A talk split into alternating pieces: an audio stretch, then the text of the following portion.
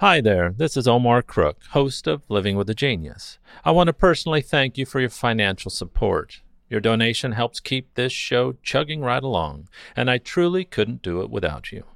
As always, thanks for listening. Be kind, do good work, and until next time.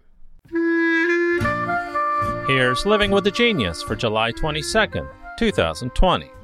It's the birthday of American poet Emma Lazarus, born on this day in 1849, New York City. Lazarus was born into a wealthy Jewish family, and her parents supported her interest in poetry.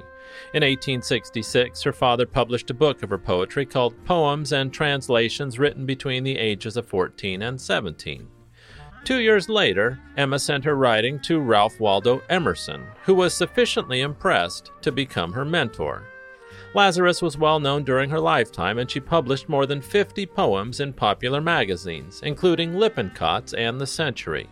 She also published a book of poetry called Admetus and Other Poems in 1871, and a novel called Alide, an episode in Goethe's life in 1874. In addition to writing, she received critical acclaim for translating the work of Heinrich Heine, a German Jewish poet.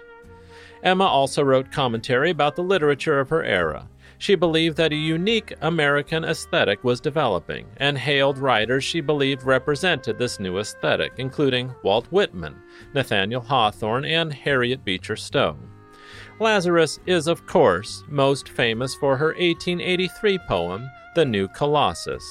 The poem was written by Lazarus to sell at auction to help raise the money needed to build the pedestal on which the Statue of Liberty would stand in New York Harbor.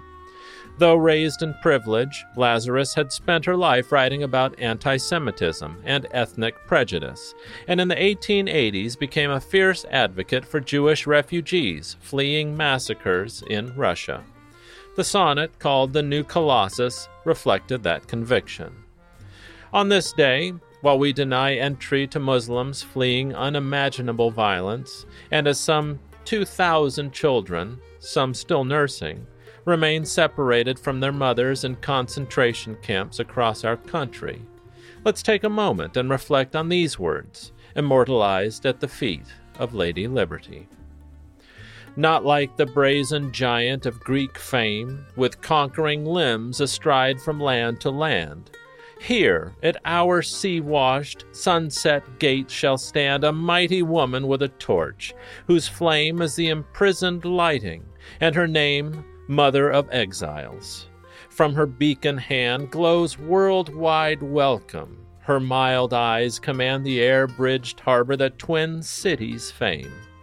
Keep ancient lands, you storied pomp, cries she with silent lips.